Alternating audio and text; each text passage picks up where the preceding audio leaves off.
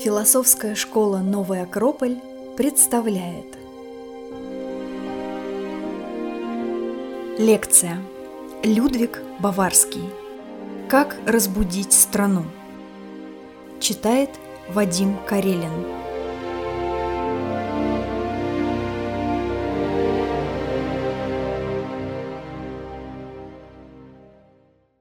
Добрый вечер, дорогие друзья! Меня зовут Вадим Карелин. Я руковожу философской школой «Новый Акрополь» в Волгограде. И сегодня мы с вами продолжаем наш небольшой цикл лекций, названный «На волне кризиса». Цикл, в котором мы говорим о людях, показавших достойные примеры, как можно жить в сложные, переходные, кризисные времена. Сегодня общим местом стало то, что мы переживаем какой-то перелом и в экономическом плане, и в плане эпидемии.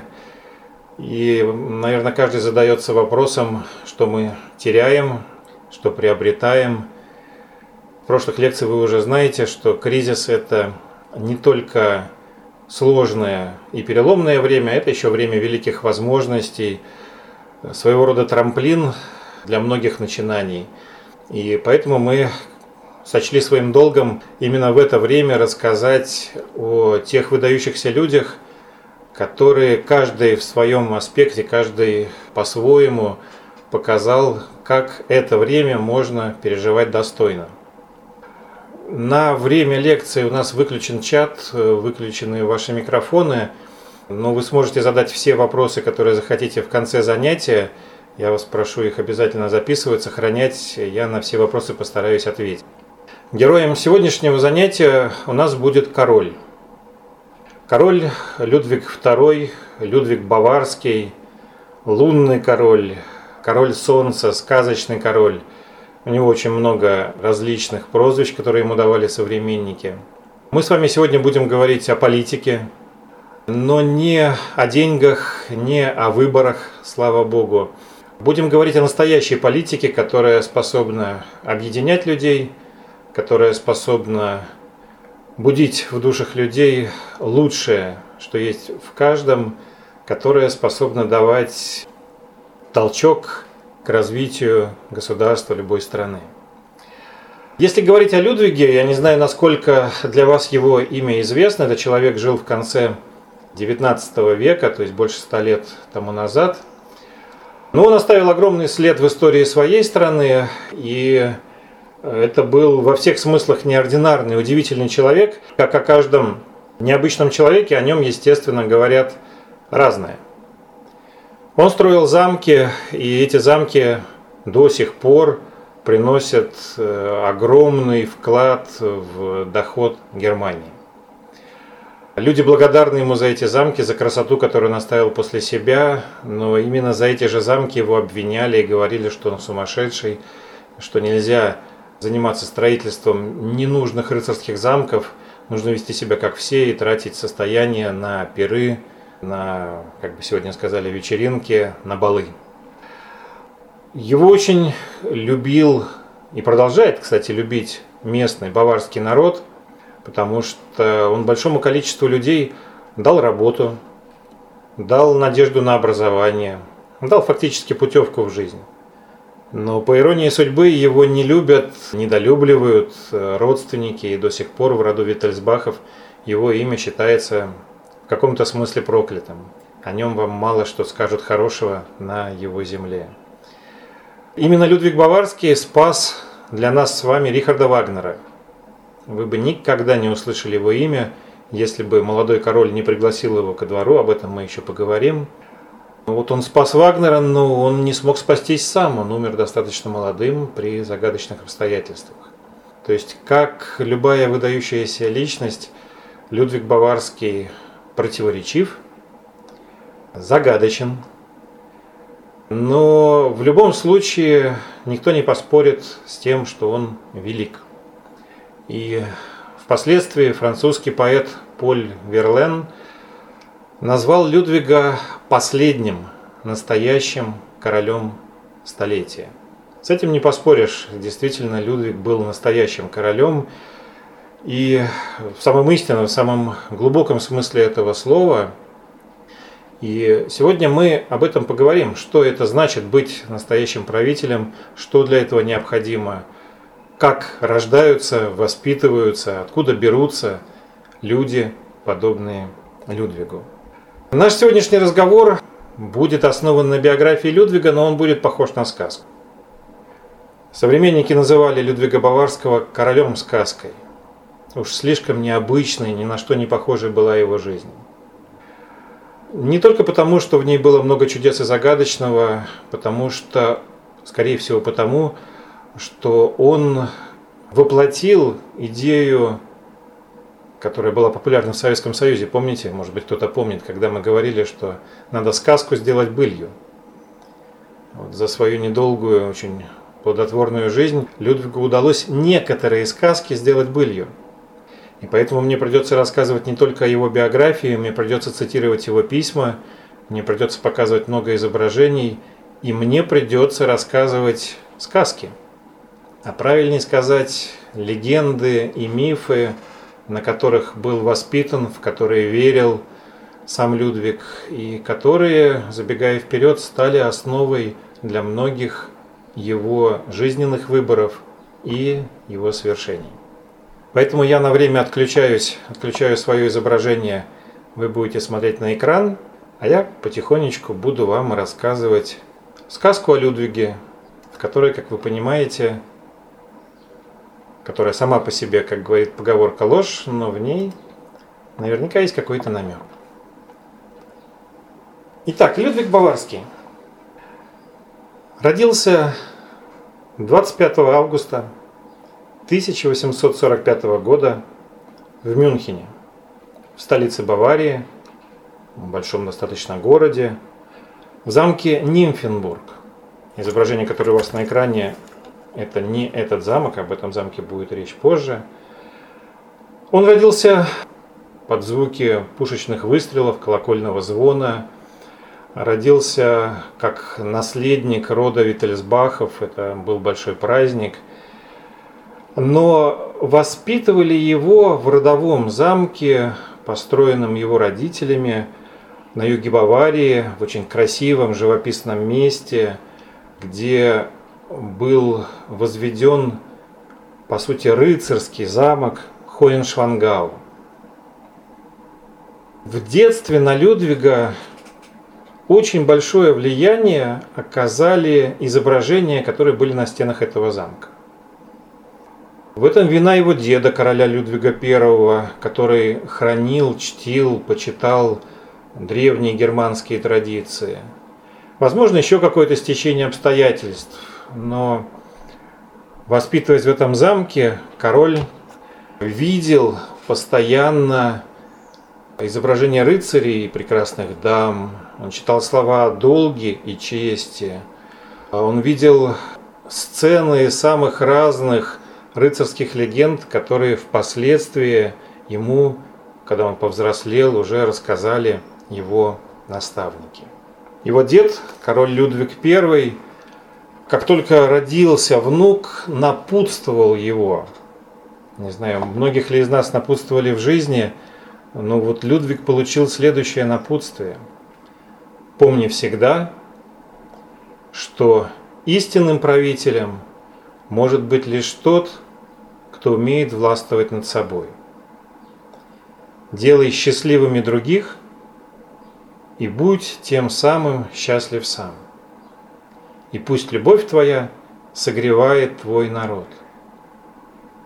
Вот эти слова западут в душу Людвига, уже в юности, в зрелом возрасте, он очень часто будет возвращаться к этой мысли. Делай счастливыми других и будь тем самым счастлив сам. И пусть любовь твоя согревает твой народ. Я не смогу показать вам все внутреннее убранство Хоеншвангау, но вот вид одного из залов в этом замке. Вы видите, насколько красиво, изысканно все украшено. И это не абстрактные росписи, не просто картины каких-то художников, а это и сцены из самых разных рыцарских легенд. Долг и честь, возвышенная любовь, идеалы красоты прекрасного, служение долгу. Вот эти слова, эти идеи, эти концепции, они будут сопровождать Людвига с самого детства. И надо сказать, что в воспитании Людвига принимал участие сам Ганс Христиан Андерсон. Мне иногда придется делать небольшие лирические отступления, размышлять о некоторых фактах. Это, конечно, удивительно, только короли могли позволить себе пригласить Андерсона для того, чтобы он вместе с детьми ставил театральные постановки. Но э, здесь не только богатство, здесь не только поиск э, лучших воспитателей. Вот в этом шаге, что Андерсона пригласили к Людвигу, есть отголосок еще одной, на мой взгляд, важной мысли, что значит воспитывать ребенка. Это невероятно полемическая тема, ведь все родители сегодня, да и во все времена с этим сталкиваются. Каждый родитель хочет, чтобы его ребенок походил на него самого и продолжил его дело. И волей-неволей очень часто родители воспитывают детей в каком-то смысле, подгоняя их под себя, равняя и э, направляя их в то русло, которое они хотят предложить сами. С Людвигом, слава Богу, получилось иначе. То ли зная, то ли догадываясь, его дед и отец э, не навязывают какую-то модель поведения ребенку. Они следуют достаточно древней традиции, согласно которой ребенок рождается уже с большим количеством внутренних возможностей и потенциалов, которые сама природа в него заложила. И вопрос не в том, чтобы только чему-то научить ребенка, вопрос во многом в том, чтобы в ребенке эти красивые потенциалы души каким-то образом раскрыть. А для этого во все времена служили сказки, ведь именно через сказки, своего рода мифы, для детей дети вспоминают, узнают великие, прекрасные, мудрые идеи. Узнают о добре и зле, узнают о братстве, о взаимопомощи, о том, что в жизни есть смысл, о том, что свет побеждает тьму, о том, что у человека есть долг и многие-многие другие идеи, которые осознать они смогут позже – но которые разбудить очень важно в детстве. И именно поэтому так важны сказки. А когда эти сказки доносит мастер, то все это приобретает особое, сильное, невероятно глубокое звучание. И Людвиг был погружен благодаря Андерсону не только в его личные сказки, но и во все богатство германского эпоса, рыцарских легенд – их не так много, но среди них сердце ребенка каким-то особенным образом реагировало на одну. Это легенда о рыцаре лебеде Лейнгрине. Людвиг будет вспоминать, что с детства он чувствовал какой-то необыкновенный трепет, когда встречал лебедей – когда ему рассказывали эту старинную легенду. И по сути дела, именно эта легенда в будущем определит его жизненный путь. Поэтому я не могу рассказать о Людвиге, не передав вам хотя бы в общих чертах саму легенду о Лейнгрине. Она не такая популярная, чтобы быть постоянно на слуху. Когда-то давным-давно в германском графстве Брабант – Умирает герцог, богатый, состоятельный, известный человек. Умирает, не оставив наследника. У него есть дочь, ее зовут Эльза, и на руку его дочери претендует сильный, богатый, могущественный, но не очень добрый граф Телерамунд. Эльза сама не хочет выходить замуж, но от нее не так многое зависит. И э, решение вопроса о замужестве король Генрих Птицелов относит на так называемый Божий суд. Он э, объявляет, что если в окрестных землях найдется мужчина, рыцарь, который захочет защитить э, честь девушки и взять ее в жены, пускай он сразится с Телерамундом в честном бою, в рыцарском поединке, и таким образом через этот поединок будет высказана воля богов. Особой пикантности ситуации добавляет то, что Телерамунд не только самый богатый, но и самый опытный рыцарь, почти никогда не проигрывавший боев. И вот назначен рыцарский турнир. Собралось огромное количество людей. Турнир на берегу реки. Глашатые первый раз вызывают желающих на бой. Никто не откликается. Второй раз звучит трубный призыв. И опять нет желающих. И вот наступает момент истины. Третий раз звучат горные. И если никто не согласится выйти на бой, то все, судьба Эльзы решена. Она выйдет против своей воли за Телерамунда. Но после третьего горно собравшиеся слышат очень красивый звук колокольчиков, который доносится с реки. Они оборачиваются и видят маленькое чудо. По реке спускается лодка. В лодке спит прекрасный юноша. А лодку движет вперед лебедь. Лодка привязана к лебедю, он буксирует ее. И вот э, лебедь подплывает к берегу, юноша просыпается, выходит из лодки и говорит, что он прибыл сюда с важной миссией, что он знает, э, что в этих землях нарушена справедливость, и что его долг защитить эту справедливость. Над ним смеются, потому что он выглядит молодым и слабым, но ему говорят, что да, вот рыцарский турнир, ты можешь принять в нем участие, но у тебя не так много шансов. Как вы понимаете, юноша сражается на турнире и показывает удивительные рыцарские навыки, сражает Телерамунда, защищает тем самым Эльзу и, самый важный момент, предлагает ей руку и сердце, он готов на ней жениться, она с радостью хочет за него выйти замуж. Брак благословлен, победа, назначена свадьба, но юноша говорит, что он связан рыцарским обетом, что выполняя свой долг, долг своего служения, он не может раскрыть свое имя. Он готов остаться здесь, он готов править этими землями, он готов э, восстановить здесь закон и справедливость, но он не может раскрыть свое происхождение. Но счастье Эльзы настолько велико, что это кажется мелочью, пустяком. Какая разница? Главное, что они любят друг друга. Главное, что он спас ее от незавидной судьбы. Играется пышная свадьба, все счастливы. На этой земле воцаряется мир, спокойствие и благоденствие.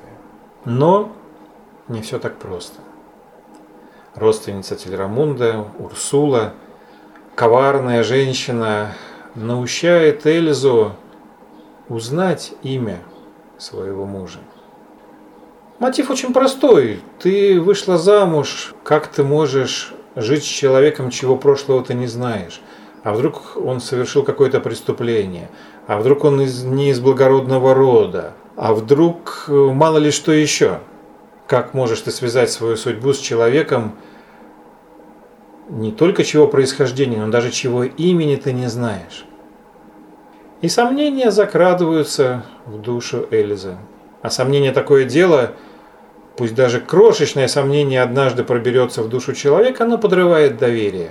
Оно подрывает убеждения, оно подрывает веру. А если его подкармливать и раздувать, то сомнение может вырасти очень большим. Что и происходит в случае Эльзы. В какой-то момент ее душа не выдерживает. И она просит разговора со своим мужем, говорит, что она не может дальше жить в неизвестности, что он должен раскрыть ей свое имя. Он отвечает, что да, раз она просит, он скажет ей, кто он такой и как его зовут. Он готов признаться. И рассказывает, что его имя Лейнгрин. Что он не просто рыцарь, а он рыцарь знаменитого и загадочного братства короля Артура, которое как рассказывают легенды, не исчезло с лица земли, а после известных событий, описанных в легенде об этом братстве, оно скрывается в труднодоступных местах и будет находиться там до тех пор, пока миру опять не потребуется его присутствие. Но это братство мудрецов и рыцарей не только, не просто скрывается в этом труднодоступном месте, оно следит за судьбами мира, и в том случае, когда где-то нарушается закон и справедливость, братство шлет гонца. Шлет одного из своих рыцарей, чтобы он помог, чтобы он пришел на помощь тем, кто унижен, кто оскорблен, кто находится в беде, Задача рыцаря – восстановить справедливость, но каждый из таких гонцов, каждый из таких посланцев связан обетом, он не имеет права раскрывать свое происхождение и местонахождение братства. Поэтому после того, как его имя стало известно, он обязан вернуться. Эльза плачет, она понимает, что она совершила непростительную ошибку, но, увы, поздно. Лингрин прощается с ней, слышится звон колокольчиков. На реке опять появляется таинственная лодка, ведомая лебедем. Юноша вступает в нее, и лебедь увозит его в таинственные, загадочные места. Вот эта легенда поразила, вдохновила, обаяла и повела за собой Людвига. О чем эта легенда? Ну, наверное, как в каждой сказке, в ней есть много смыслов. И то, что видится сразу, это то, что, конечно же, это, как любая сказка, о добре и зле. О том, что каким бы темным ни было время и какие бы трудные ни наступали обстоятельства, всегда не потеряна надежда и всегда что-то может прийти на помощь. Но мне кажется, что для Людвига эта легенда имела гораздо большее значение. Она для него была отголоском других, более древних и не менее сильных легенд о том, что за судьбами мира наблюдает и судьбам мира помогает братство мудрецов, которое пусть и невидимо физическими глазами, но принимает участие в этих судьбах. Легенда о Лейнгрине для него была связью с этим братством. Он верил, что в мир приходят посланцы, которые могут менять судьбу мира к лучшему. Он этого не знал. Да и кто этого может знать? Но с детства Людвиг верил в то, что так должно быть.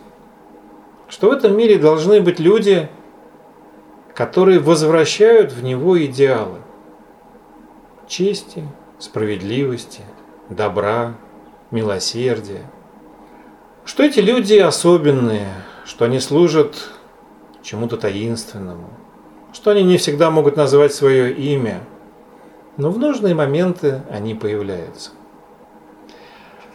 Вот с этой легендой ребенок стал юношей. С этой легендой он вырос. И поэтому, возможно, дальнейшие выборы и поступки Людвига для вас не будут казаться столь странными.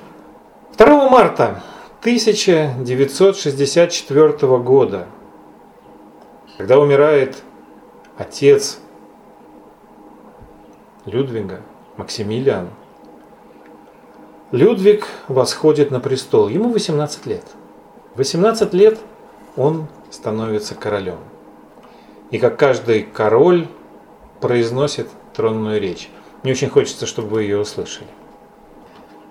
Господи, приношу на трон сердце мое, которое бьется в отеческой любви за мой народ и его благоденствие. Я всегда буду делать все, что в моих силах, чтобы принести народу счастье. Его благополучие и его мир одни будут определять мой собственный мир и мое собственное благополучие. Ну что сказать, мы с вами сегодня часто видим тронные речи.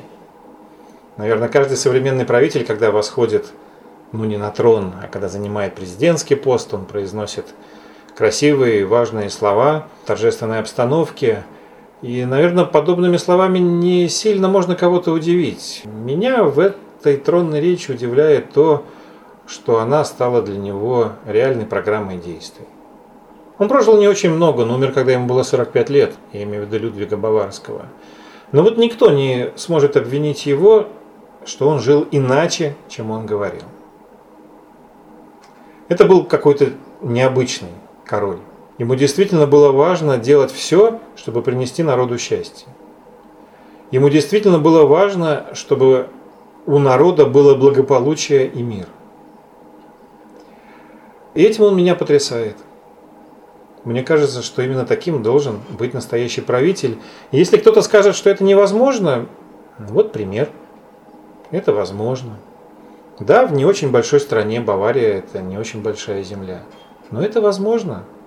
Всего лишь сто лет назад, как минимум, это было возможно.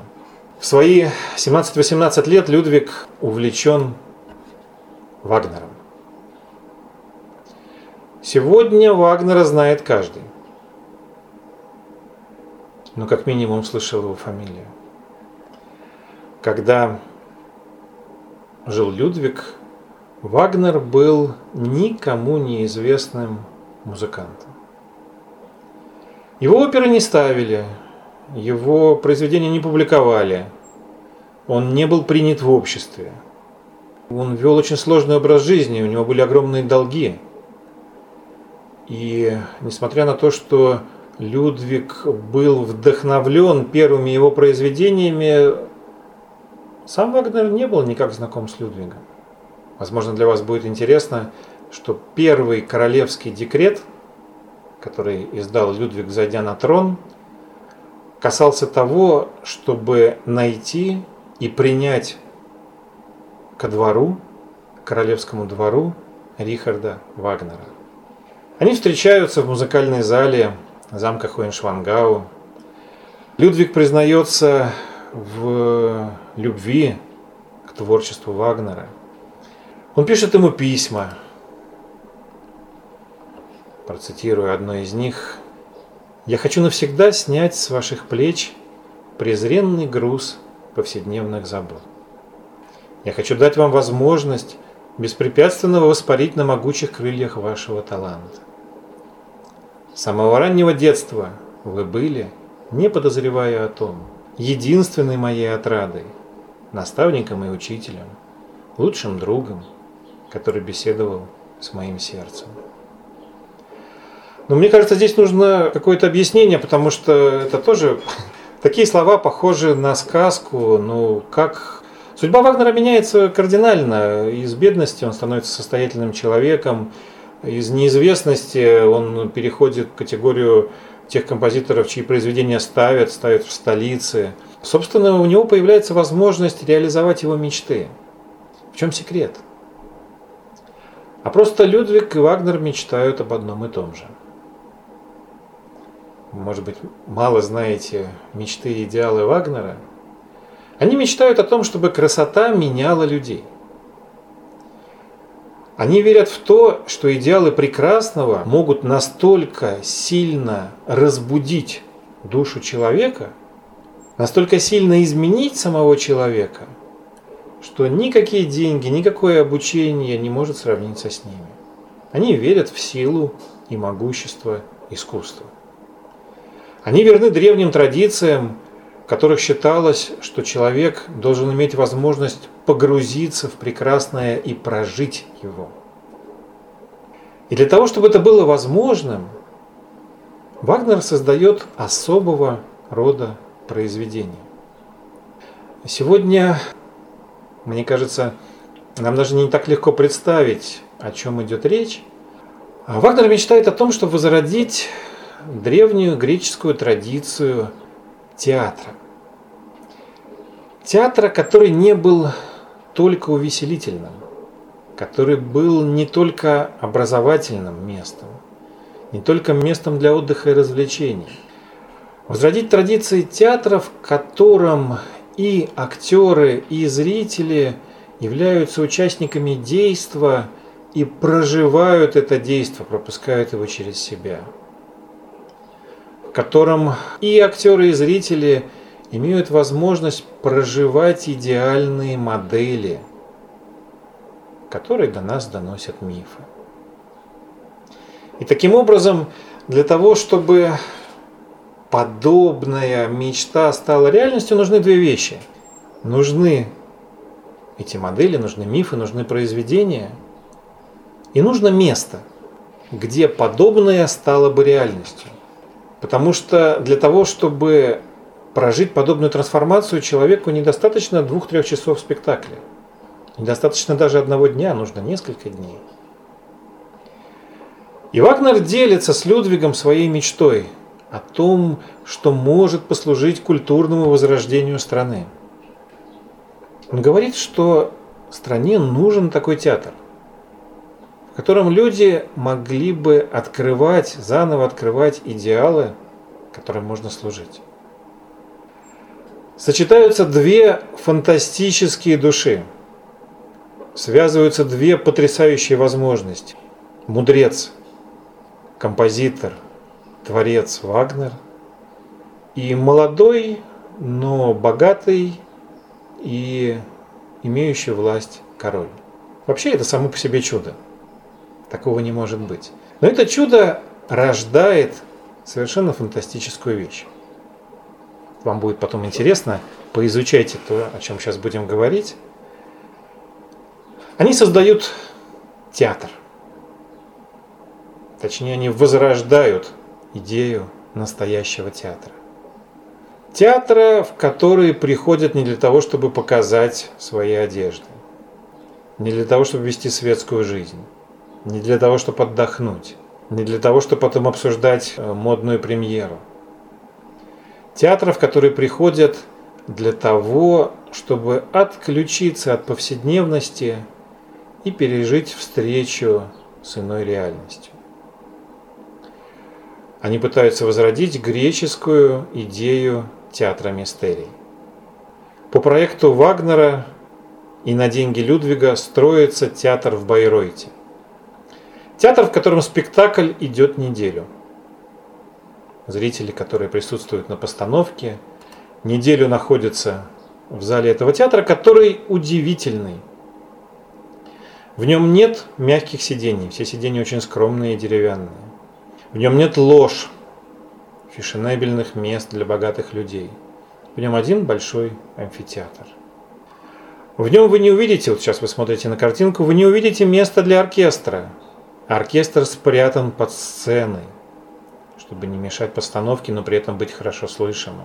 В этом зале потрясающая фантастическая акустика, когда поют оперные певцы и играет оркестр, то звук проникает в каждое удаленное место зала. В этом зале удивительные механизмы для декораций. Две трети помещения занимают машины, которые меняют сценическое оборудование. Но самое главное, что в этом театре ставятся знаменитые оперы Вагнера. Это происходит в XIX веке, но вы удивитесь, этот театр работает до сих пор. Театр в Байройте в Германии. До сих пор он работает по той же самой традиции – зрители проводят в нем целую неделю. Если кто-то из вас захочет попасть в этот театр, вы можете это сделать. Только будьте готовы, что вам придется постоять в очереди. Очередь на представление ну, совсем недавно занимала примерно 10 лет. Это очень популярный театр, туда многие хотят попасть. Каждый год вам придется подтверждать свое желание побывать в этом театре. Вот такой удивительный проект. Да, и там до сих пор исполняются произведения Вагнера. На протяжении недели в театре идут постановки Вагнера, и самые лучшие оркестры мира стремятся, борются за право, чтобы выступить в Байройтском театре. Совершенно удивительное место стало возможным благодаря сотрудничеству мудрого учителя Вагнера и смелого, состоятельного решительного его ученика короля Людвига II. В театре проходит премьера Тристана и Изольды. Это фантастический успех. Потом Тристана и Изольду ставят в Мюнхене.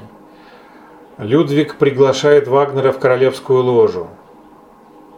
Казалось бы, ну как иначе? Но мы с вами не знаем, что в те времена композитор был не очень почитаемым человеком. Это был ремесленник – И то, что в театре король позволил ему находиться в своей ложе, вызывает неудовольствие, негодование, сплетни, разговоры, комиксы. Публика в шоке. Начинаются закулисные разговоры, материалистическое окружение Людвига проявляет к дальнейшим постановкам Вагнера равнодушие. Вагнер в опале, королю указывает на то, что он недостойно себя ведет. В общем, общественное мнение настолько сильно меняется, Вагнера начинают унижать, о нем пишут разные сплетни, газеты рисуют на него карикатуры – Германские средства массовой информации доводят композитора до того, что он вынужден покинуть Германию. Более того, Людвига вынуждают подписать указ о том, что он должен покинуть Германию.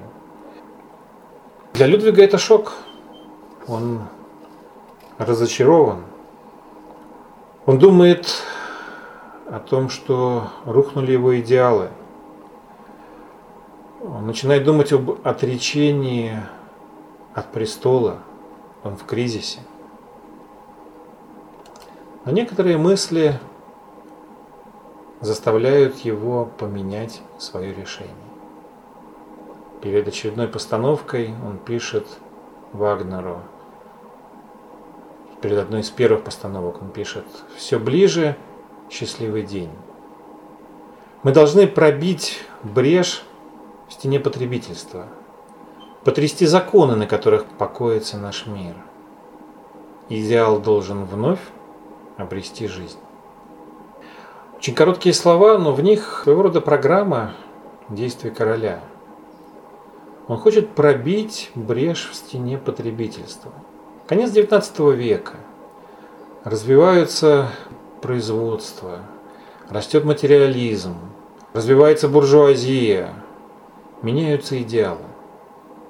Эти идеалы нам с вами сегодня очень хорошо знакомы. Мы свое общество называем обществом потребления. И тогда это все только начинается. Это очень сильно меняет мир. Потому что когда меняются ценности, меняется все. Когда ценным становится то, что ты можешь купить за деньги, меняется очень многое. Уходят иные ценности. Ценности долговременные уходят идеалы. И Людвиг в качестве своей королевской программы выбирает задачу постараться вернуть вечные идеалы в эту жизнь. Но как? Как это сделать? Как можно сделать, если даже эксперимент э, с постановками Вагнера, какой, какой прекрасный был проект, если даже этот эксперимент не удается –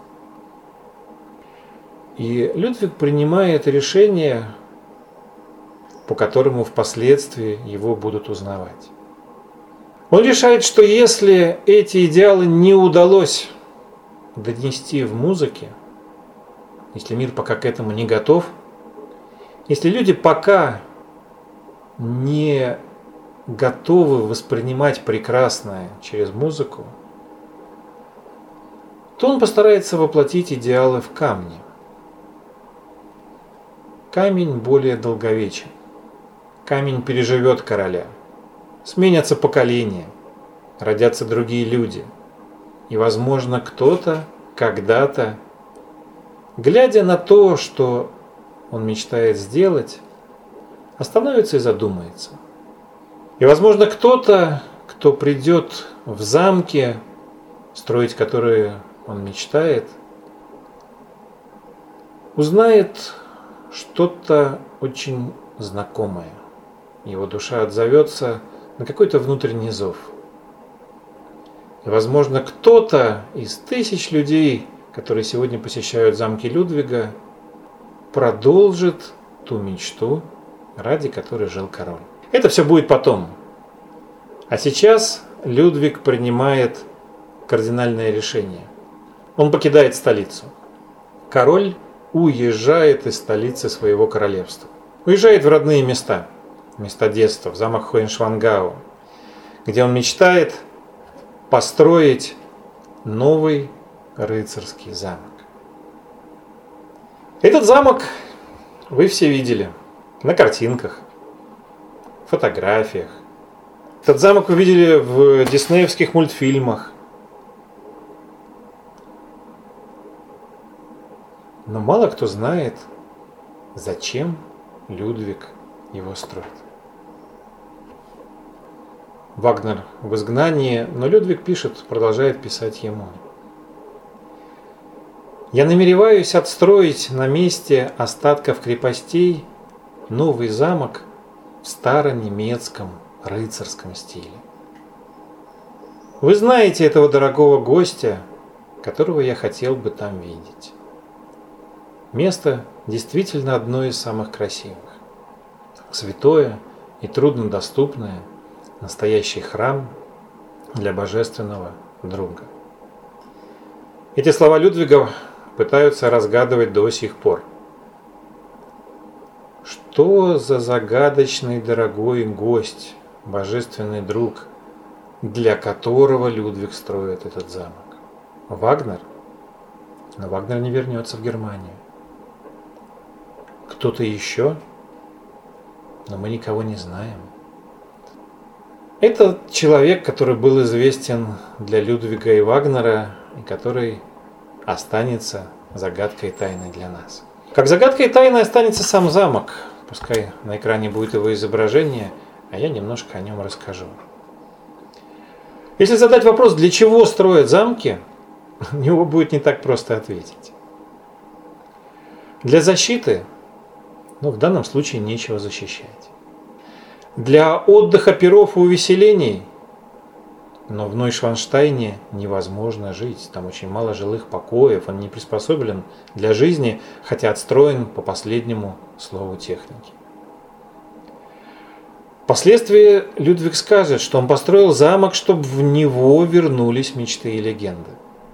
Но что это значит? Об этом мы поговорим чуть позже, а пока несколько слов, это тоже, мне кажется, очень важно, как замок строили. Людвиг равняет вершину холма, срывает 8 метров породы взрывами, призывает рабочих и начинает возводить замок по проекту одного из самых известных волшебных архитекторов своего времени. А мы редко об этом задумываемся. А кто будет его строить? Сейчас вы видите готовый замок, а тогда его не было. Должны быть специалисты, каменщики, штукатуры, инженеры, архитекторы. Замок построен по последнему слову техники, в нем есть водопровод даже с горячей водой. В нем э, удивительные внутренние коммуникации, кто все это сделает. Вот это очень интересный момент, если говорить об основной теме нашего сегодняшнего занятия о политике. Как королю удается объединить огромное количество людей на этом строительстве? История донесла до нас свидетельство. Король дает объявление в газету. В обычной газете король публикует на свои деньги объявление. Мне нужны специалисты, которые умеют делать или хотят научиться делать витраж. Мне нужны специалисты, которые могут провести электричество. Мне нужны специалисты и так далее, и так далее. Люди приходят наниматься на работу к нему. Он сам беседует с ними. Он сам выбирает этих людей. Он дает людям возможность работать на прекрасном проекте, который он утверждает, в котором принимает участие сам. И все время строительства он живет фактически живет в надвратных покоях этого замка, лично контролируя процесс. Казалось бы, ну и что? А то, что благодаря строительству Нойшванштайна во всей Баварии возрождаются старинные ремесла. Фактически на строительстве этого замка вырастают поколения специалистов, профессионалов, рождаются артели мастеров.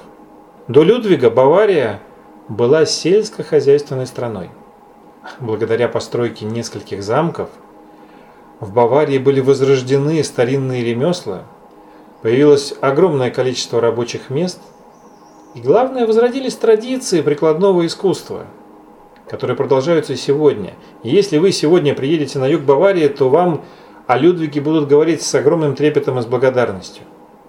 Потому что он дал многим людям надежду на жизнь и кусок хлеба. Если вы прочитаете историю Ношвайнштейна, вам обязательно скажут, что строя его, Людвиг залез в долг. Да.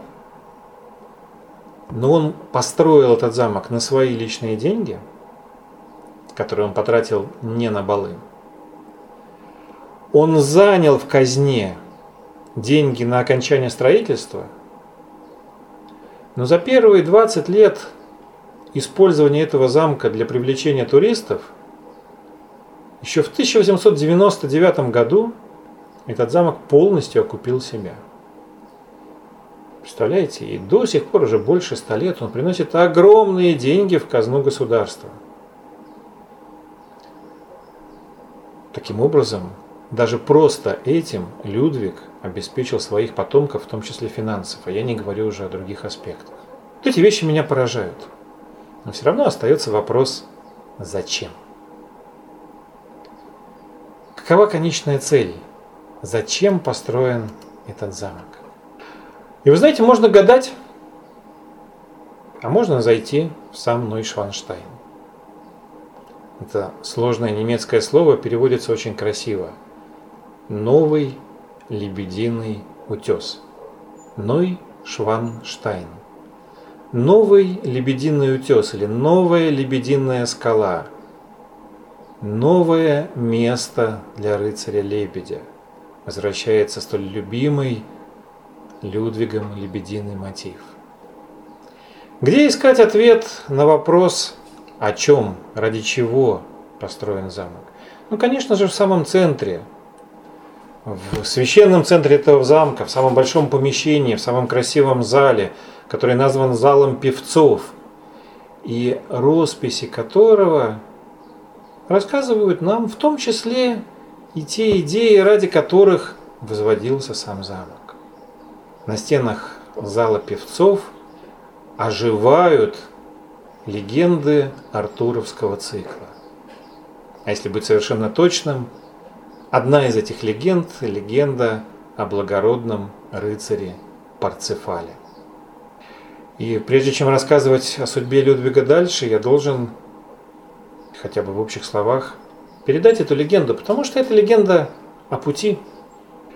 Это легенда об идеалах рыцарского пути, которая, по всей видимости, бесконечно трогает самого Людвига, и которую он хочет вот таким удивительным образом через прекрасный зал передать нам с вами.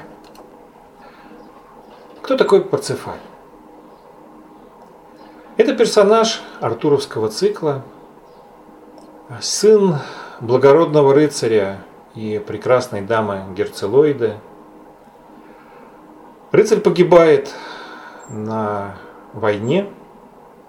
Его жена, которая в тот момент беременна, настолько тяжело переживает утрату мужа, что в сердцах дает обет, что ее ребенок, если родится сын, никогда не будет рыцарем. Что бы ни случилось, он не должен пойти по пути отца, чтобы она не перенесла второй раз такую жестокую утрату. Ради этого Герцелоида уезжает из города, она едет в глухой лес, будучи состоятельной дамой, она строит там дом, нанимает слуг, у нее рождается сын, и этот сын воспитывается вдали от цивилизации, в красоте природы, на свежем воздухе, вне любого упоминания о рыцарях, сражениях, долге, чести, защите слабых и так далее. Герцелойда верит, что таким образом ей удастся сохранить жизнь сына и сделать его счастливым. Желание мамы вполне понятно. Парцефаль растет сильным, здоровым, одаренным ребенком, он знает лес, знает язык птиц, он много путешествует по лесу. И однажды, Сейчас вы можете посмотреть на левое изображение. Путешествуя вдали от дома, он попадает на поляну, где встречает странных людей. Он видит людей на лошадях, в блестящих доспехах, с благородными лицами. Но поскольку их доспехи блестят, этот блеск вызывает у него смех. Как ребенок он смеется, ну, какие странные люди, он таких никогда не видел. Это очень естественное детское поведение, когда ты встречаешься с чем-то незнакомым, это вызывает в тебе естественное желание посмеяться. Мужчины на лошадях очень строго смотрят на ребенка и спрашивают его, над чем он изволит смеяться. Что вызывает смех? Он честно говорит, что они выглядят смешно, потому что их одежда блестит на солнце. «А ты что, никогда не видел воинов и рыцарей?» – спрашивают они. «Нет, разумеется, нет», – отвечает Парцефаль. «А кто такие рыцари?» И вот эти случайные гости, волей судьбы оказавшиеся на его пути, рассказывают ему, что существует традиция. Традиция защищать слабых. Традиция восстанавливать справедливость. Традиция служить закону. И что в какой-то момент благородный мужчина должен избрать путь рыцаря, потому что нет выше и прекраснее пути для него. И с Парсифалем происходит что-то странное. Он никогда не слышал о рыцарях, он первый раз слышит подобные слова, но они вызывают странное волнение в его душе. Ему кажется, что это нечто очень ему близкое и знакомое. Он совершенно не понимает, что это такое, но слова находят отзвук в его душе. И в этот момент он дает себе обещание, что он найдет рыцарей, что он найдет короля Артура. Он спрашивает, как мне стать рыцарем? Ему говорят, тебе нужно найти короля Артура. Если тебя возьмут, станешь рыцарем. И вот с этой вестью он возвращается к маме. Прежде чем расскажу, что дальше. Знаете, в каждой легенде есть какие-то, мне кажется, очень важные моменты. Интересно не события, интересно о чем легенда какая любопытная ситуация. Мама сделала все возможное, чтобы сын не выбрал рыцарский путь. Но, очевидно, есть вещи, от которых не уйдешь. Можно прятаться от судьбы, можно скрываться от нее. Можно делать вид, что ты не замечаешь ее знаков. Но судьба найдет способ свою весточку тебе отправить. И даже вдали от жизни, городской жизни, Парцефалю удается встретиться с рыцарским путем. Он приходит к маме и говорит, мама, какое счастье, я буду рыцарем. Я видел рыцаря, я хочу быть, я всегда мечтал, оказывается, о том, чтобы быть рыцарем. Герцелоида была благородной дамой, и она даже бровью не повела, хотя внутри все рухнуло со всей женской мудростью, она говорит ему, конечно, сынок, конечно, раз ты хочешь. Что для этого нужно? Он говорит, мне нужно одеться подобающим образом и ехать искать короля Артура. Я буду благородным рыцарем. Мама находит ему смешной шутовской колпак, шутовскую одежду, дает ему самую дохлую клячу и говорит, ну вот, теперь ты похож на рыцаря, езжай. И Парцефаль, не знающий, как он должен выглядеть, он доверяет маме, он уезжает, мама прощается с ним и говорит, сынок, ну если что-то будет не так, ты возвращайся. Тебя здесь всегда ждут. Хитрая и мудрая дама понимает, что ребенок не проедет и нескольких километров, его засмеют, забьют, потому что люди-то знают, как должен выглядеть рыцарь, и не позволят какому-то шуту называть себя рыцарем. И ее сын испугается, забоится, вернется. Но не таков Парцефаль. Да, он был побит. Да, его забросали тухлыми яйцами и чем-то еще. Да, над ним смеялись практически в каждом селении, когда он заверял, что он рыцарь. Но он прошел через это, потому что оказалось, что внутренняя потребность сильнее. И легенда в каком-то смысле говорит нам не только о том, что от судьбы не уйдешь, но что за судьбу еще и посражаться нужно. Нужно пройти через многие труды, прежде чем заслужишь право по-настоящему встретиться со своей судьбой. Парцефаль приезжает ко двору короля Артура, он проходит путь рыцарского обучения, он становится рыцарем, его посвящают, он становится одним из рыцарей братства круглого стола. Одним из самых известных рыцарей. И именно с ним происходит знаменитый момент, с ним и с другими рыцарями круглого стола, когда в определенное время Мерлин, маг и волшебник при дворе короля Артура, говорит, что рыцари круглого стола должны покинуть Камелот, покинуть знаменитый замок и отправиться на поиски Грааля. Загадочной чаши Грааля, высочайшей рыцарской духовной ценности. По правде говоря, никто из них не знает, куда он должен отправиться. Мерлин говорит, что настоящий рыцарь должен обрести Грааль, но не говорит, что для этого нужно сделать. Просто каждый из рыцарей получает задание идти, отправиться в квест, так назывался в рыцарских легендах процесс поиска сокровища, пройти квест и обрести чашу Грааля, святой Грааль. И рыцари уходят в разные стороны. Они ищут Грааль на земле и под землей, в воздухе и в воде. Они ищут его в разных частях Британии, но не находят. Их странствия продолжаются многие годы, и только трем рыцарям из всего братства в будущем будет суждено обрести Грааль. Но никто не знает кому.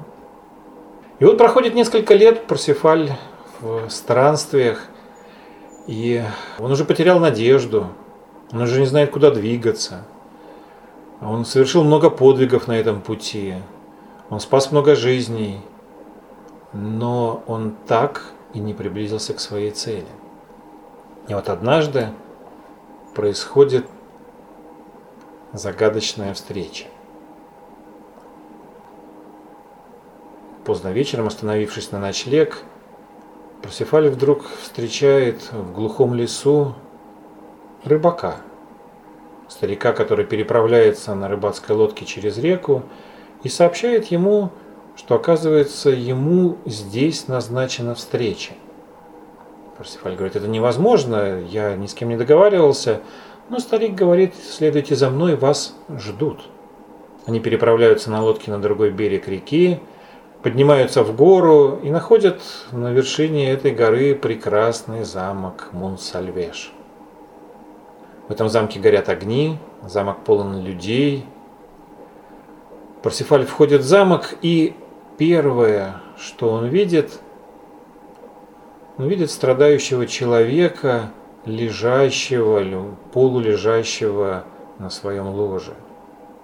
Этот момент изображен на одной из фресок, потому что он ключевой в всей истории о Парцефале. Дело в том, что первый порыв Парцефаля, как любого доброго и сильного человека, это спросить, что случилось, чем помочь. Но, с другой стороны, он воспитан в рыцарских традициях, и эти традиции, его кодекс чести запрещают ему первому задавать вопрос, пока он не был представлен. И при входе в замок Парцефаль попадает в затруднительное положение. На первый взгляд он должен помочь страдающему, но он не знает, что делать, и он боится задать вопрос, потому что человек молчит, просто смотрит на него – а он не имеет права говорить, пока он не представлен. И вот это замешательство оказывается, окажется потом ключевым в его истории. Он не задает вопроса, проходит в зал, начинается пир – на этом перу вдруг начинает звучать красивая музыка, зал наполняется прекрасными ароматами, открывается дверь, и в зале, наполненном гостями, появляется прекрасная девушка, которая несет покрытая зеленой парчой нечто, подушку, на которой стоит чаша. Та самая легендарная чаша Грааля. Парцефаль впервые видит, Грааль. Но это проходит как видение, девушка исчезает в другой комнате, э, Парсифаль потрясен, оказывается, что вожделенный предмет искания совсем рядом. Но все заканчивается, пир заканчивается, гости ложатся спать. И на утро, когда Парсифаль проснется, его встретит только его вчерашний провожатый, в зале не будет гостей, и старик будет настроен уже совсем неблагодушно. Он начинает сразу же обвинять Парсифаля и говорить, что из-за него все погибло, что из-за него все рухнуло, что он не оправдал ничьих ожиданий, что он не задал вопроса. И вот это ключевая идея, ключевой момент, поворотный момент легенды. И не случайно именно этот момент изображен в центре зала певцов. Не так сложно разгадывать символику. Все самое главное обычно изображено. Какого вопроса не задан? И старик объясняет, что все, что с ним происходило, это было его последним рыцарским испытанием.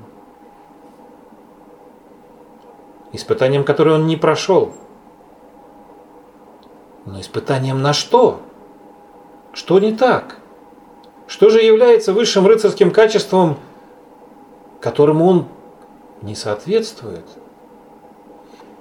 Старик говорит, что тот пожилой человек, которого он видел, это был Амфортес, король Грааля, который тяжело болен, поэтому он мучается, поэтому его лицо все время искажено гримасой страдания. Но по долгу служения он не имеет права умереть, пока не найдет преемника на посту хранителей Грааля. И что по всем предсказаниям этим преемником должен стать молодой рыцарь Процефаль. Но он не может стать королем Грааля, пока не пройдет самое главное рыцарское испытание – в чем же испытание? Испытание в том, что он должен был задать вопрос. Вопрос о сути происходящего, вопрос о том, как помочь. Но я же не могу задать вопрос, я же не представлен, рыцарский кодекс запрещает мне это делать, говорит Парцефаль. В том-то и дело, отвечает ему провожатый, что не все в этой жизни определяется только формальным кодексом что настоящим рыцарем в жизни должна управлять сила большая, изначальная, самая важная. И что эта сила – это сила сострадания, сила любви к другим людям.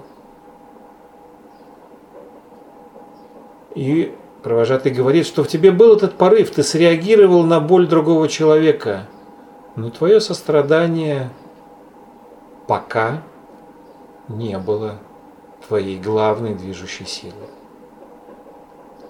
И поэтому пока нет. Пока ты не будешь королем. И ты пройдешь еще много испытаний, прежде чем заслужишь это право. И в прекрасном произведении Вольфрама фон Эшенбаха есть ответные слова Парцефаля, который понимает, что произошло. Я сознаю, в чем я виновен. Был непомерно хладнокровен. Мне быть не может оправдания, поскольку выше сострадания законы вежества поставил. И ради соблюдения правил молчал перед лицом несчастья. Ничем не выразив участия Амфортасу, кому в ту ночь я мог, обязан был помочь, Вопрос с моих не сорвался губ, потому что молод я был и глуп. Но совестью клянусь моею, что возмужаю, поумнею и подвиг свой святой свершу.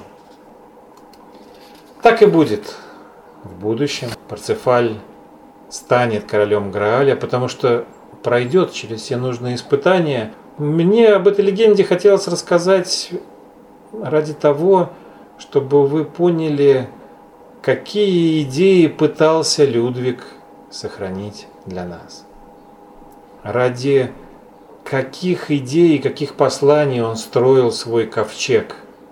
А замок Нойшванштайн – это, по сути дела, ковчег, это сокровищница для этой и других легенд. В центре этого замка, в центре этого ковчега легенда послания о внутреннем пути человека.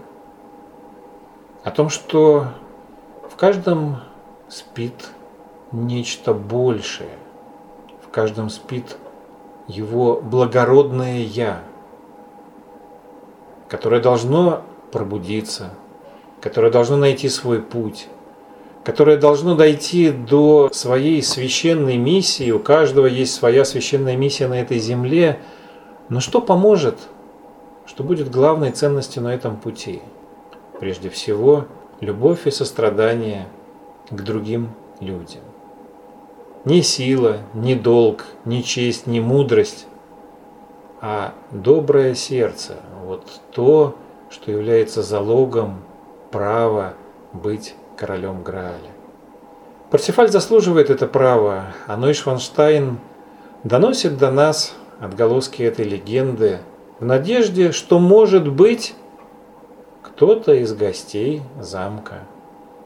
В потоке туристов остановится перед одной из этих фресок и вздрогнет. И узнает что-то настоящее, что-то нужное, что-то подлинное, что-то важное именно ему. А может быть и нет. Может быть такого не произойдет. Может быть туристы просто пройдут мимо, щелкая фотоаппаратами, цокая языками, наслаждаясь прекрасными интерьерами – богатством обстановки. Чаще всего так и происходит. Но замок ждет. Замок ждет тех, кто не сможет просто так пройти мимо. Это не единственный замок. Я расскажу о других.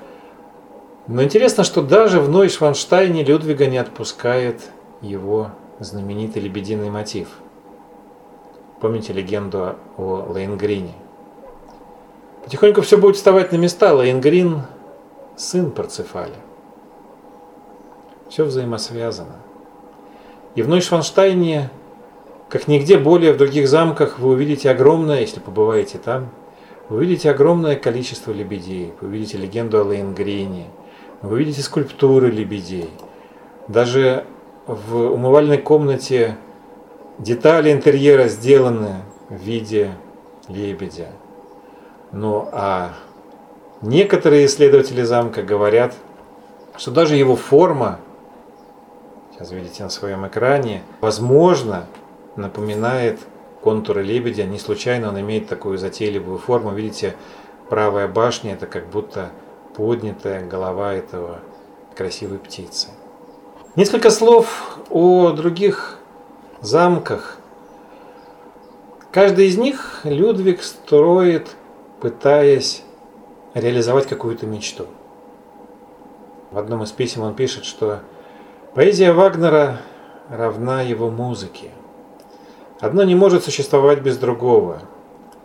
Из этого могущественного слияния рождается новый язык, понятный в любом конце земного шара.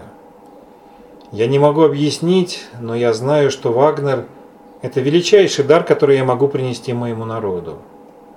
Вагнеру я обязан смелостью и верой в то, что я могу сделать что-то хорошее в жизни, хотя бы в скромной роли посредника. Очень короткие слова, но лично для меня в них очень много ценного. Людвиг считает, что Вагнер – это величайший дар, который он может принести. Имеется в виду, конечно, не сам Вагнер, а его произведения. Людвиг делает все возможное, чтобы эти произведения сохранить. И особенно, особенно трогательным для меня является то, что он не выставляет на первый план себя. В Нойшванштайне нет портретов Людвига, нет культа Людвига – нет досок с надписью «Это сделал Людвиг». Но в Шванштайне есть легенды, есть произведения, есть красота. И вот этот великий человек, этот прекрасный человек видит свою роль как посредника, тот, кто может передать. И говорит, я сам я этого не до конца понимаю. Я понимаю, что это важно передать, потому что придут те, кому это нужнее, кто с этим что-то сможет сделать. Следующий замок, о котором мне хочется рассказать, это замок Линдерхоф. Еще один из замков, в которых живет сам король, пока строится Нойшванштайн, которым в самом замке ничего особо примечательного нет, он просто хороший, небольшой, уютный, красивый. Но если вы отойдете от него метров на 500, то, возможно, в склоне горы вы заметите потайную тяжелую каменную дверь. И если вам удастся ее открыть, то вы попадете в царство Нибелунгов – вы попадете в секретную пещеру, в которой хранится золото Рейна, в которой звучит музыка Вагнера, в которой в озере плавает ладья, на которой можно перемещаться, где струится водопад, где меняется освещение. В общем, возрождена обстановка одной из красивейших древних германских легенд о том, что где-то во глубине земли хранится священная ценность, секрет, золото Рейна. И Людвиг не просто строит такой волшебный грот, называется грот Венеры, не просто устраивает там музыкальные произведения, а он строит его Учитывая самые последние достижения современной науки, такой маленький, но трогающий меня момент, заказ на электрификацию и освещение этой пещеры становится одним из первых заказов мало кому тогда известной фирмы Siemens. Сегодня, возможно, вы слышали об этой фирме. Так вот, ее развитие во многом произошло во многом благодаря заказам короля. Освещение Нойшванштайна, оборудование грота Венеры, другие фантастические проекты Людвига позволили в том числе развиться, возникнуть этой прекрасной научно-технической фирме. Вот такие интерьеры волшебного грота Венеры. Это место, в котором можно, как в музее, не знаю, как в своего рода театре, перенестись в обстановку германских мифов и легенд. Другой замок – это замок, построенный Людвигом на острове, на острове Херенкемзее. Этот замок является точной копией Версаля. И совершенно непонятно, зачем на острове делать копию Версаля. Но Версаль для Людвига это не просто замок, а это произведение короля, который жил раньше него, Людовика XIV, французского короля, короля солнца, для Людвига идеала справедливого правителя. Будучи верным заветом своего деда, он стремится тому, к идеалу правителя, который является солнцем и источником справедливости и добра для своих людей.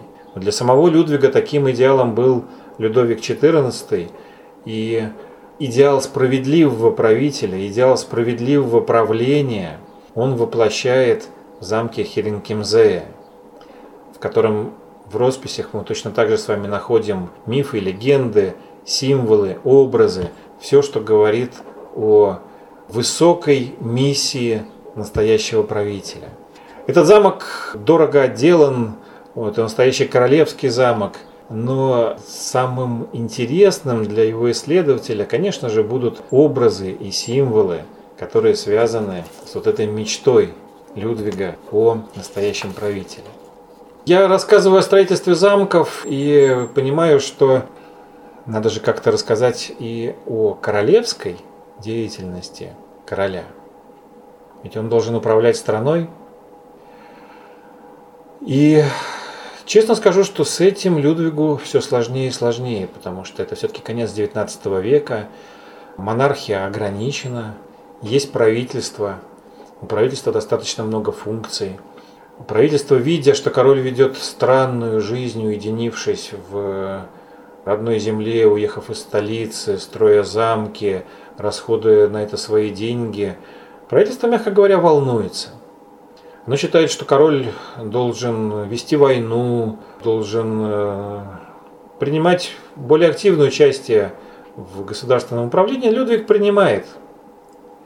Но он не милитарист, и он, скрипя сердце, подписывает указы о войне. Он переживает поражение Баварии в военных кампаниях. И все меньше и меньше его заботит формальная сторона правления. Все больше и больше ему важнее возродить в стране культуру, он в этом видит будущее. К сожалению, в этом он не находит абсолютно никакой поддержки. Проще говоря, его никто не понимает. Есть всего два человека, с которыми он может обсуждать те вещи, что трогают его душу. Один это Вагнер, с Вагнером можно только переписываться. Второй человек это тоже своего рода легенда, малоизученная и, возможно, неправильно оцененная. Это австрийская императрица Элизабет, Елизавета, известная благодаря кинематографу под псевдонимом Сиси, женщина, которую назвали самой красивой женщиной столетия. Женщина, которая тоже живет возвышенными идеалами и не удовлетворена происходящим в ее стране. И вот именно с ней Людвиг разделяет мечты о легендарном прошлом и возможном легендарном будущем. В Штангерском озере для встреч с нею он создает остров, насыпает остров, в котором высаживает розы, он так и называется, Розен Айленд. Там строит беседку, где они встречаются, очень редко встречаются, потому что каждый из них царствующая особа, и эти встречи могут неправильно понять. Что связывало их, мы по-настоящему никогда не узнаем, так же, как, наверное, до конца не поймем загадку Элизабет. Она писала таинственные, глубокие, загадочные стихи, в которых рассказывала о духах природы, которые посвящала своему учителю, стихи, которые она не разрешила публиковать до 1956 года, которые лежали в швейцарском банке. Видите, с ней очень много своих загадок и легенд. И она тоже погибла таинственным образом. На нее в Париже напал какой-то сумасшедший, который заколол ее кинжалом. Но это будет потом. Я вспоминаю о ней, потому что эти два имени навсегда связаны. Если будете в Баварии, вы увидите, что имя Людвига и имя Элизабет – это два имени, которые являются благословением для баварского народа.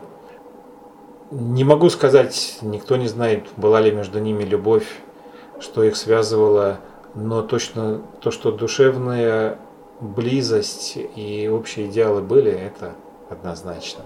Но кроме Элизабет никого, Можете себе представить человека, который сражается за будущее своей страны, в абсолютно во всех смыслах идя против течения. Людвиг ведет достаточно странный образ жизни, он живет в уединении, он много пишет и путешествует по ночам. Он непонятен для современников. И такой правитель не может устраивать ни своих родственников, ни официальное правительство Баварии. Начинается готовиться заговор. Его родственники, род Виттельсбахов, специально нанимает врачей для того, чтобы подготовить обвинение в сумасшествии. Людвигу предъявляют обвинение в том, что он неадекватен, э, что он не может управлять. К нему приезжает делегация врачей, но народ банально не пускает эту делегацию в Нойшванштайн и приходится применять другую тактику – и обманным путем проникать в замок, чтобы арестовать Людвига. Людвиг, имеющий возможность убежать, не бежит, почему-то добровольно сдается врачам. Его отстраняют от правления, и он находится в родовом замке Берг, в котором решается вопрос, что с ним делать дальше. Дальше происходят совершенно необъяснимые события.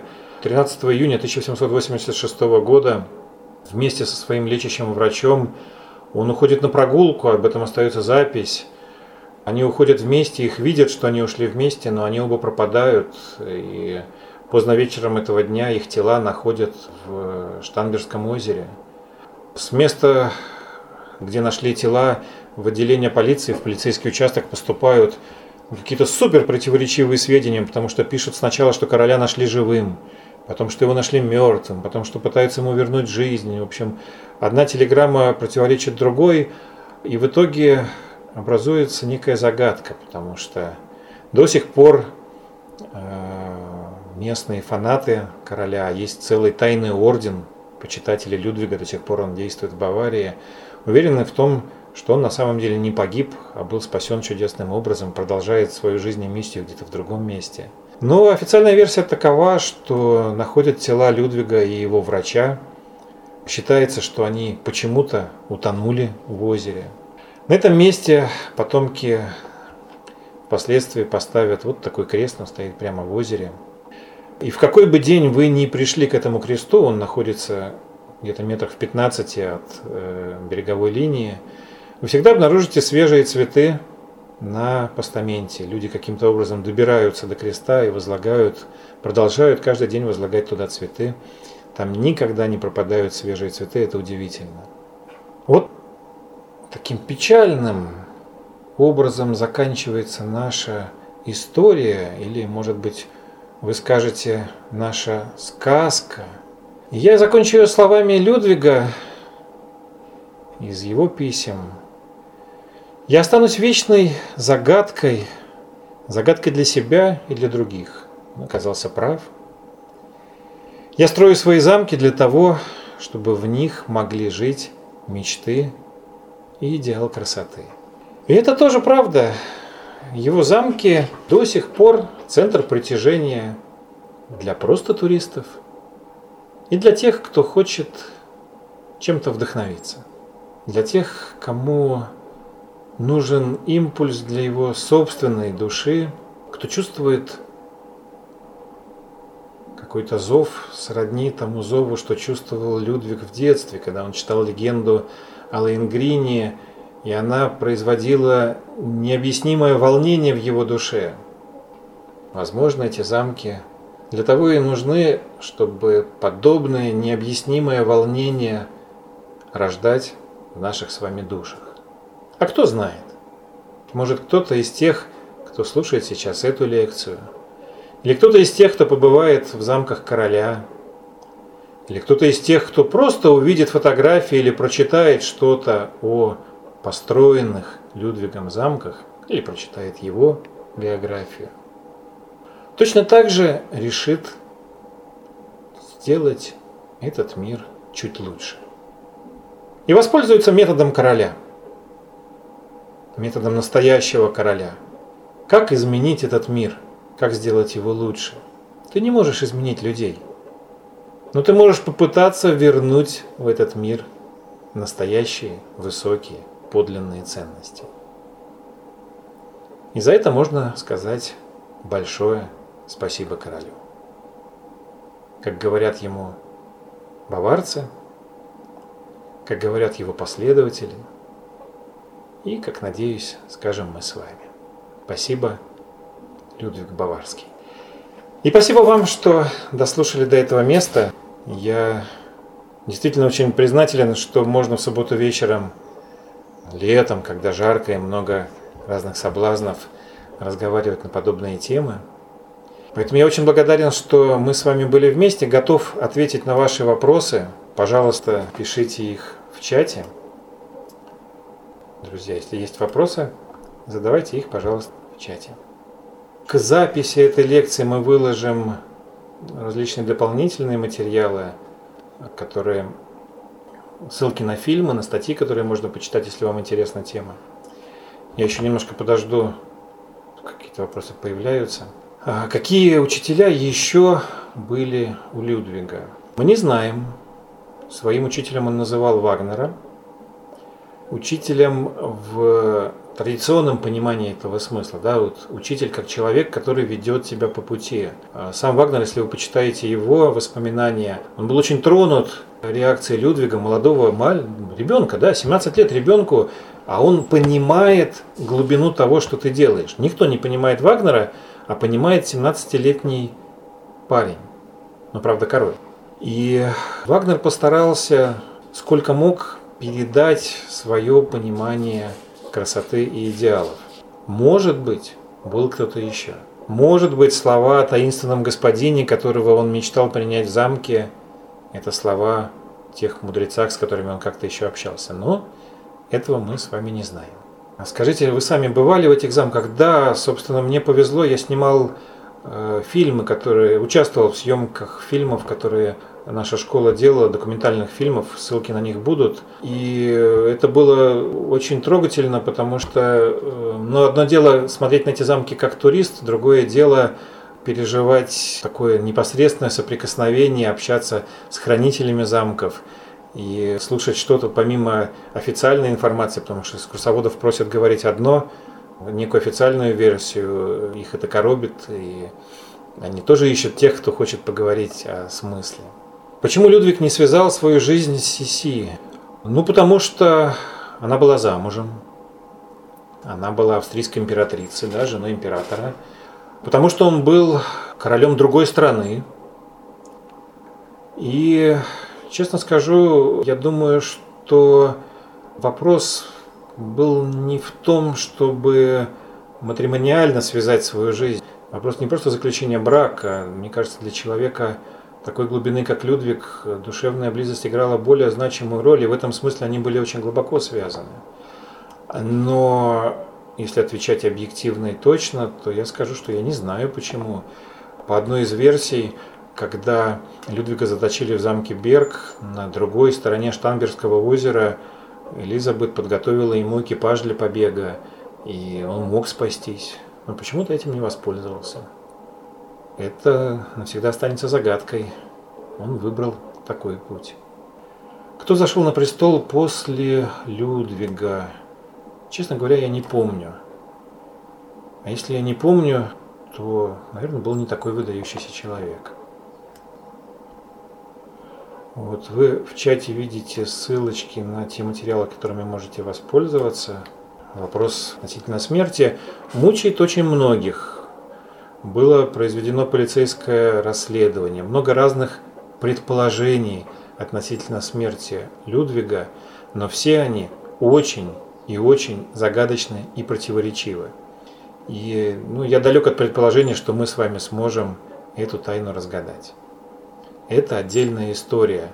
Могу сказать, что до сих пор в Баварии действует тайный орден последователей Людвига Баварского, вплоть до такого.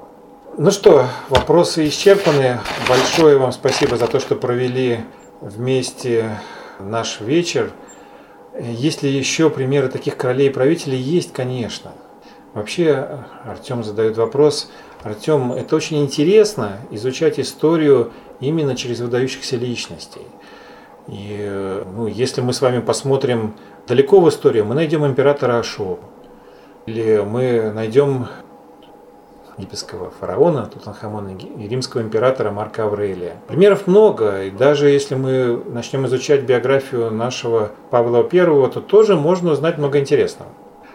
Вопрос в том, чтобы руководствоваться не столько официальными источниками, потому что очень часто последователи не пытаются подняться до великих правителей, а в попытке их понять они опускают правителей до своего уровня.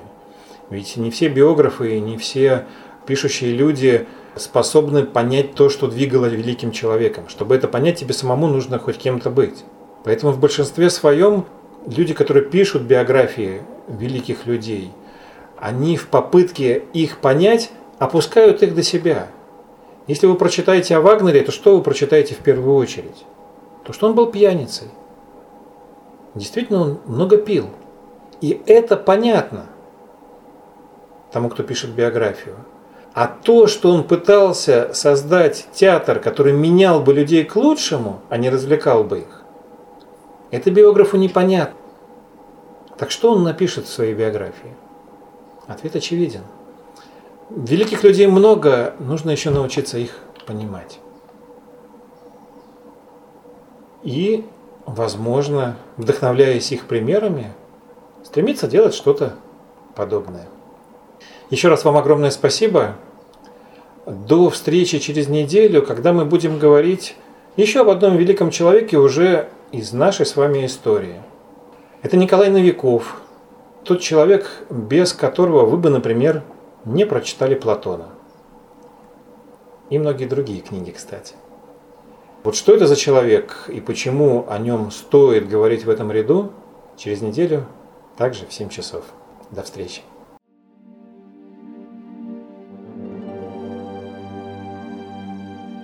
Чтобы не пропустить новые материалы на нашем канале, не забудьте, пожалуйста, подписаться на него. Приглашаем вас также в гости на лекции, практикумы, мастер-классы и курсы творческого развития, расписание которых можно найти на сайте философской школы «Новый Акрополь» акрополис.орг.ру До встречи!